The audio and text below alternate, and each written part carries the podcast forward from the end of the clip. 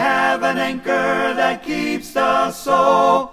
The Anchor of the Soul with Mike Hickson, preacher for the Olive Branch Church of Christ in Olive Branch, Mississippi. Grounded firm and deep in the Savior's love. And now, Mike Hickson. Many would place the life of Job somewhere between chapters 10 through 12 in the book of Genesis. And that would be a probability. Job was a patriarch and one of the noble individuals referred to in Scripture. You remember in James chapter 5, James would say, You have heard of the patience or perseverance of Job and seen the end intended by the Lord, that he is very compassionate and merciful. And so tonight, let's think for a minute or two about this fellow by the name of Job. And one of the things that I want to just maybe call attention to when you read this book, you have to be impressed with the fact that life as we know it can change incredibly fast. I remember talking to a friend of mine who told me on one occasion that on one day life was good.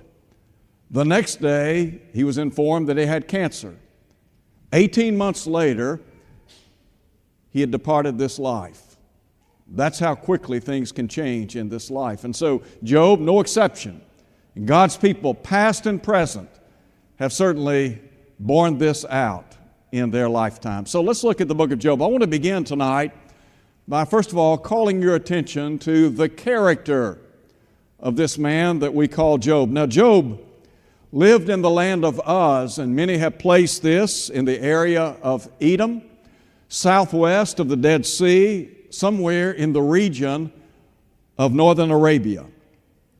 And listen to what the text says about him, beginning in verse 1. There was a man in the land of Uz whose name was Job. And that man was blameless and upright, one who feared God and shunned or turned away from evil. What a tremendous compliment to this man of God. He was an individual that was a credit to the human family. There have been, as you well know, any number of people that have been a discredit to the human family. And they have brought shame and reproach upon the good name of heaven.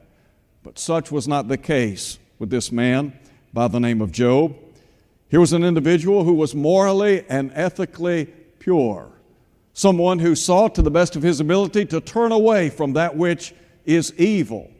Think about the words of Paul when he said, abstain from the very form or appearance of evil.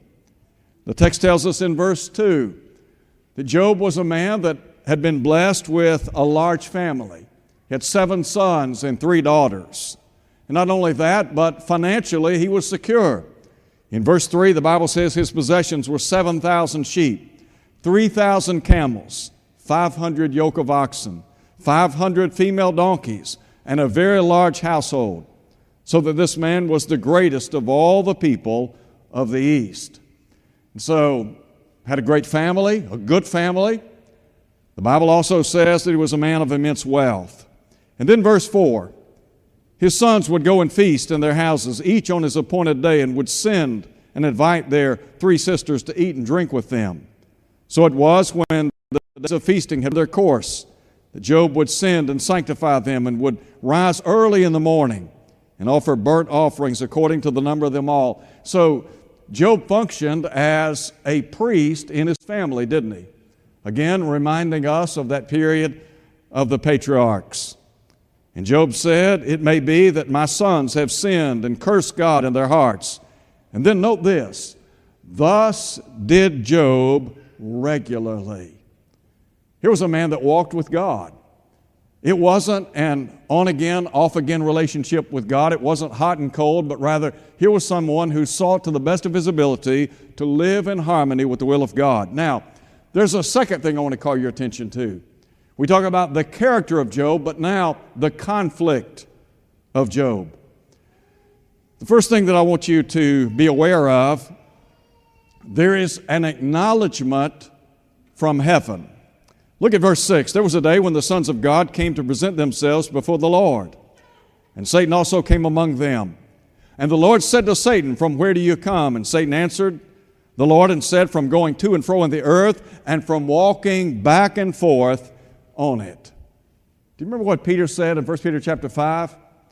Be sober, be vigilant. Your adversary, the devil, walks about as a roaring lion, seeking whom he may devour.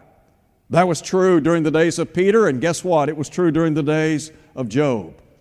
And if we were to go back to the garden and look at the sin that crept its way into the human family, where did all that begin?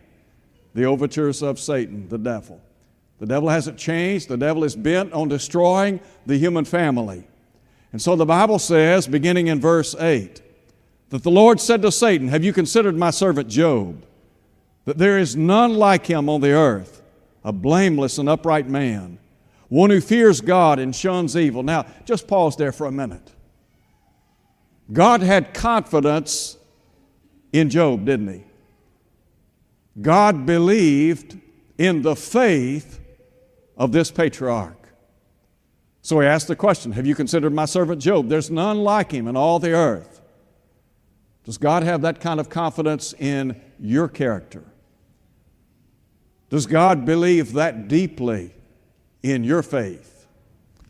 And so listen to what the text says. Verse 9 Satan responded by saying, Does God fear Job for nothing? Have you not made a hedge or protected him? Not only have you made a hedge around him, but around his household, around all that he has on every side. You have blessed the work of his hands, and his possessions have increased in the land. Now, note if you would the accusation. But now, stretch out your hand and touch all that he has, and he will surely curse you to your face. Basically, what Satan is saying is, why wouldn't Job serve you, God? I mean, look at all you've done for him. You have blessed him richly. He's got a large household, he's got good, he's got a good family. He is abundantly wealthy. I mean, he would be foolish not to serve you. But let me tell you what, God, you strip all that away from him and see how faithful he is now. Well, you know, we might do well to ask the question Are we going to be faithful to God when tough times come in life? It's easy to be faithful to God, or it's easier to be faithful to God during good times, isn't it? You know, when life's going well, when the ship's moving in the right direction. But how do we handle adversity, trouble, and trial? When tough times come, when difficulties arise in our lives, how do we handle that? And so, God said in verse 12, Behold, all that he has is in your hand or in your power. Only do not lay a hand on his person. And the text says that Satan went out from the presence of the Lord. And then, beginning in verse 13, we have a series of messages that come to Job. Messages that bring bad news grave news.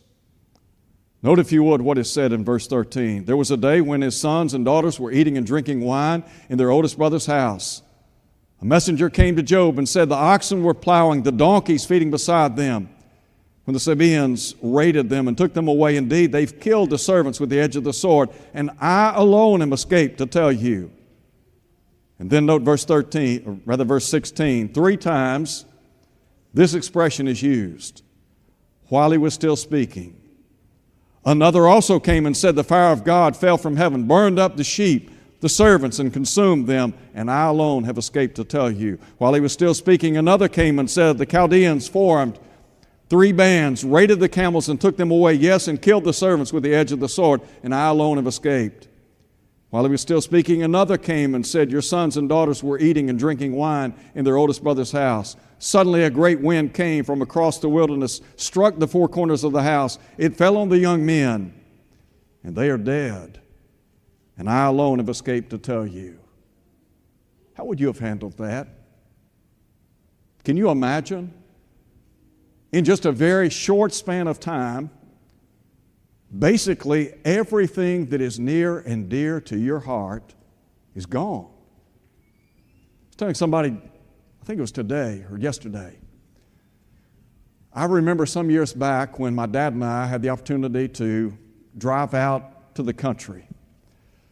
His people were from a little community just outside of Chattanooga. When my dad was two months old, and the year was 1933, my dad's oldest brother had just turned 15 and he drowned. Two years later, my dad's mother died, succumbed to TB. And I remember going to the gravesite with my dad and standing there, first time I'd ever been to their graves. And the thought occurred to me how did my grandfather handle that? Within the span of two years, he made a trip out to a small country cemetery to bury two people that he loved dearly. How would you handle adversity and loss? Listen to what the text says about Job. Verse 20 Job arose, tore his robe, shaved his head, fell to the ground, and worshiped. And he said, Naked I came from my mother's womb, naked shall I return. The Lord gave, the Lord has taken away, blessed be the name of the Lord. And all this, Job did not sin nor charge God with wrong. Chapter 2, the story continues. And again, the Bible tells us that Satan comes to present himself before the Lord. And the Lord said to Satan, From where do you come from? And Satan said, From going to and fro in the earth, from walking back and forth in it. And the Lord said to Satan, Have you considered my servant Job? There's none like him on the earth, a blameless, upright man, one who fears God, shuns evil. And listen to this, and he still holds fast to his integrity. Although you incited me against him to destroy him without cause. In other words, Satan, you did everything within your power to destroy this good man. Guess what? Didn't work. But listen to what Satan said. Satan's not done. He said to the Lord, Skin for skin, yes, all that a man has, he'll give for his life. What Satan was saying to God was, Every man has his price. We all have a point at which maybe we'll jump ship. Every man's got his price. You put forth your hand and touch him, and guess what? He'll curse you to your face. And so in verse 5, again, stretch out your hand now, touch his bone, his flesh, and he will surely curse you to your face. And the Lord said to Satan, Behold, he's in your hand, but spare his life. And Satan went out from the presence of the Lord, struck Job with painful boils, from the sole of his foot to the crown of his head. In verse 8, the Bible says he took for himself a potsherd with which to scrape himself while he sat in the midst of the ashes. And then his wife, she asked, Do you still hold to your integrity? Curse God and die. But listen to what Job said. Now, you have to assume here that Mrs. Job wasn't quite as strong spiritually as Job was. She said, Curse God and die. But he said, You speak as one of the foolish women speaks. Shall we indeed accept good from God, and shall we not accept adversity in all this? Job did not sin with his lips. So Job has experienced intense heartache and sorrow. The depth of his loss, I'll never know. In verse 11, the Bible informs us of the comforters of Job. In verse 11, the Bible says that when his three friends heard of all of his adversity, they each one came from his own place. They made an appointment together to come and mourn with him and to comfort him. And look at verse 12. I think verse 12 is somewhat of a sad commentary on the physical condition of Job. When they raised their eyes from afar and did not recognize him, they lifted their voices and wept. And each one tore his robe and sprinkled dust on his head toward heaven. So they sat down with him on the ground seven days, seven nights. No one spoke a word to him, for they saw that his grief was very great. These men were troubled by the physical appearance of Job, weren't they? Have You ever seen somebody that has been devastated by some type of physical loss in this life? Somebody who has literally been, as we would say, gutted. And they have been brought to their knees. Their pain, agony, the depth of human suffering, it's almost incomprehensible. That's the picture I have of Job. Here's a man that is writhing in agony. And so his friends come for the purpose of comforting him. Sadly, when they begin their narrative as to why all of these events have happened in the life of Job, their conclusions, their arguments were skewed. And the idea was Job surely you've done something to merit this type of trouble in your life. Now, you know, people have long since questioned suffering and the righteousness of God. And there are some who would say that, you know, if you're suffering, then you did something to merit that. Now, I would grant that there are certain things in life that we can do that can bring about human suffering. There are things that other people can do that can impose upon us heartache and trouble in life. But you remember in John chapter 9 when Jesus gave sight to a man born blind. The disciples asked him on that occasion, Who sinned, this man or his parents? And Jesus said, Neither this man nor his parents. So, we know the cause of Job's heartache. And I'm not sure the book that is, this book, ever gives the reason, at least Job's never informed, as to why all of these events have taken place in his life. Now, very quickly, I want you to look at chapter 3 very quickly because I want to just make a couple of observations here. In chapter 3, the text says that after Job opened his mouth and cursed the day of his birth, that he spoke and said, May the day perish on which I was born, and the night in which it was said, A male child is conceived. Drop down, look if you would, at verse 11. Why did I not die at birth? Why did I not perish when I came from the womb? You ever heard somebody say, I wish I had never been born? Listen, Job is despondent. He's been crushed. He is hurting in agony. And so in verse 12, he asks the question, Why did the knees receive me, or why the breast that I should nurse? For now I would have lain still and been quiet, I would have been asleep. Then I would have been at rest. Drop down, if you would, look at verse 20. Why is Lot given to him who is in misery and life to the bitter soul, who long for death, but it does not come, and search for it more than hidden treasures, who rejoice exceedingly and are glad when they can find the grave? Why is light given to a man whose way is hidden, and whom God has hedged in? For my sighing comes before I eat, my groanings pour out like water. And then verse 25. For the thing I greatly feared has come upon me. What I dreaded has happened to me. I am not eased, nor am I quiet. I have no rest, for trouble comes. Sometimes our, our greatest fears in life are realized, aren't they?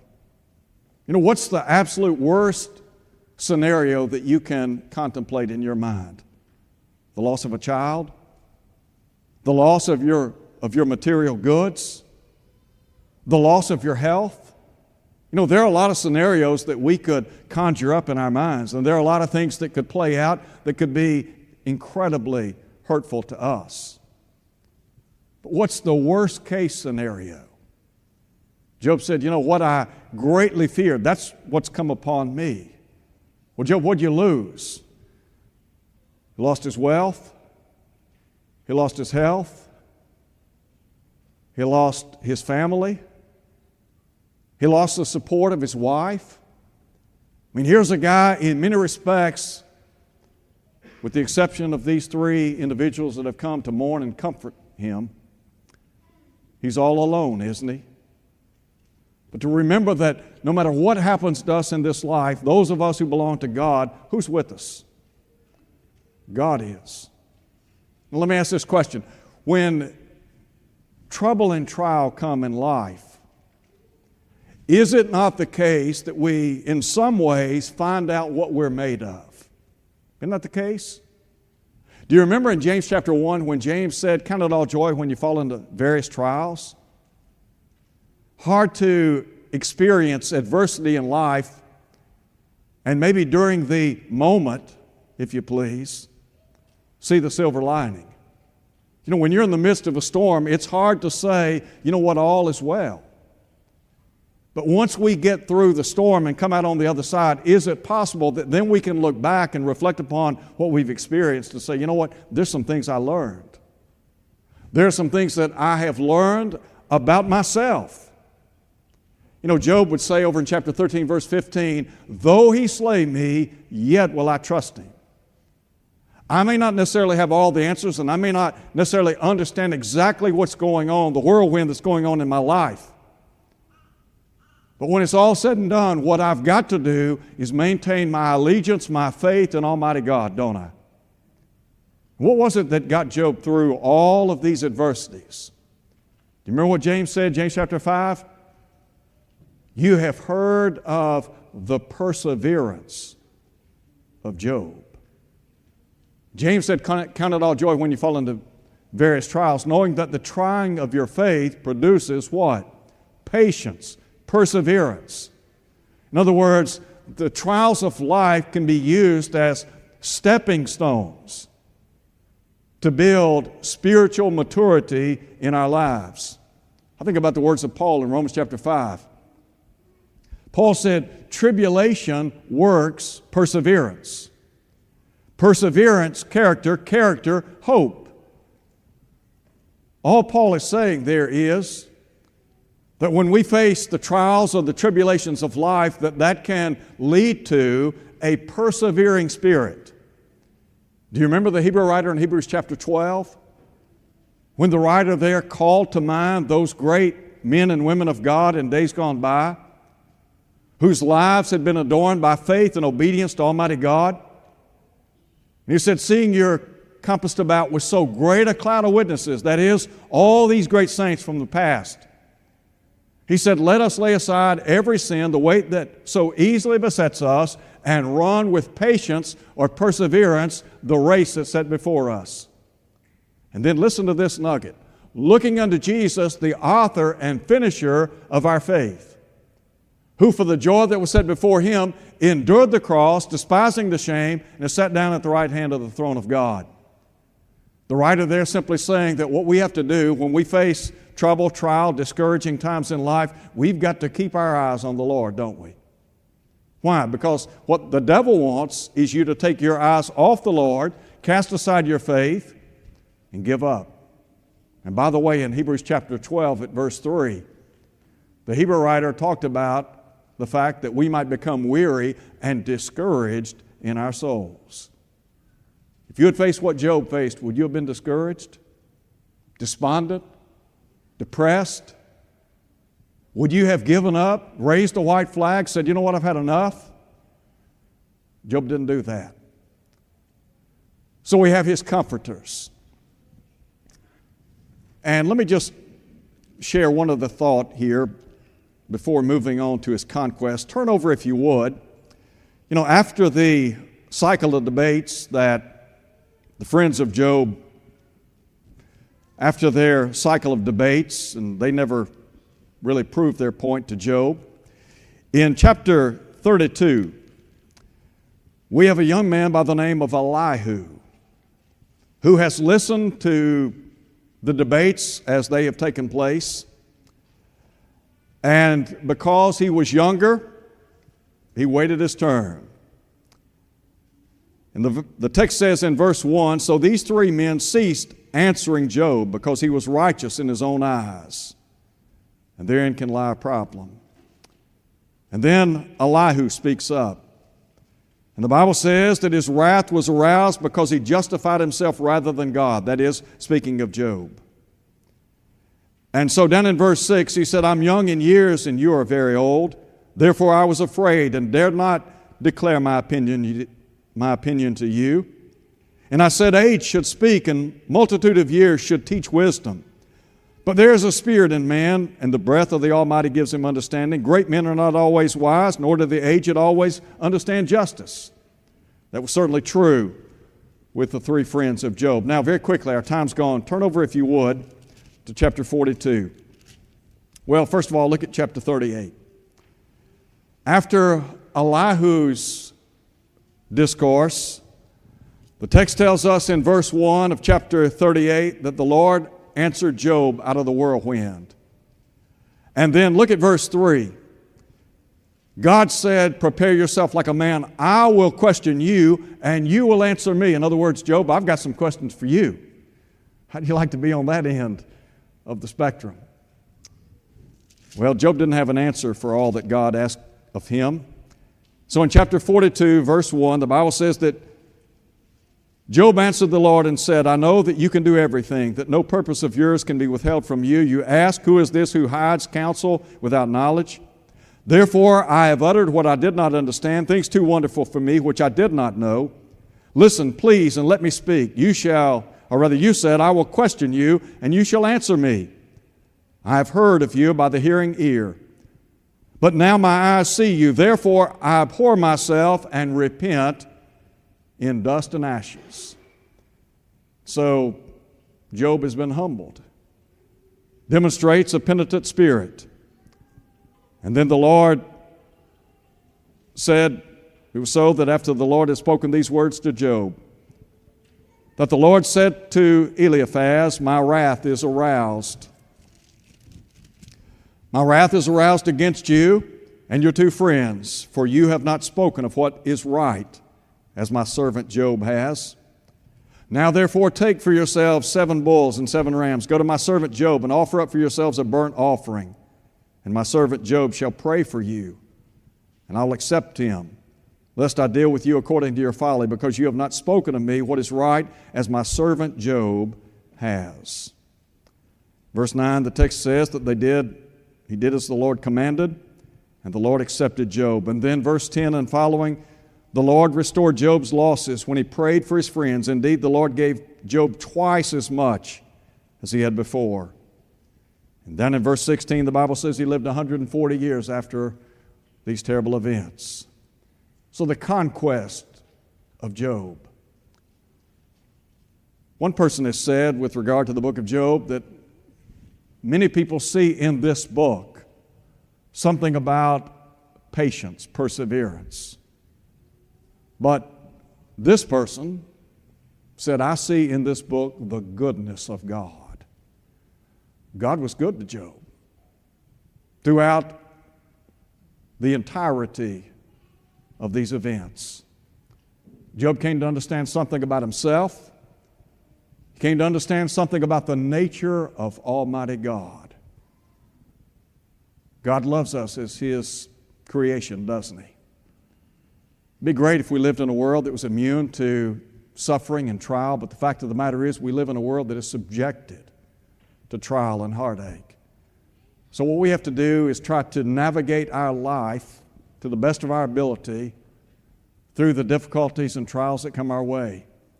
Maintain our faith and allegiance in God and to have the spirit of Job, who said the long ago, Though he slay me, yet will I trust him. To demonstrate a persevering spirit to say, you know what, I'm in this thing for the long haul. No, no matter what happens, come what may, I'm going to be faithful to God. Sometimes that's easier said than done, isn't it? But to be faithful to God no matter what. Thank you for listening to the Anchor of the Soul. Your speaker has been Mike Hickson, preacher for the Olive Branch Church of Christ, located at 9100 East Sandidge Road in Olive Branch, Mississippi. To hear this lesson again, go to olivebranchchurchofchrist.org. Tune in next Sunday for more of the Anchor of the Soul fastened to the rock which cannot move. grounded firm and deep in the Savior's love.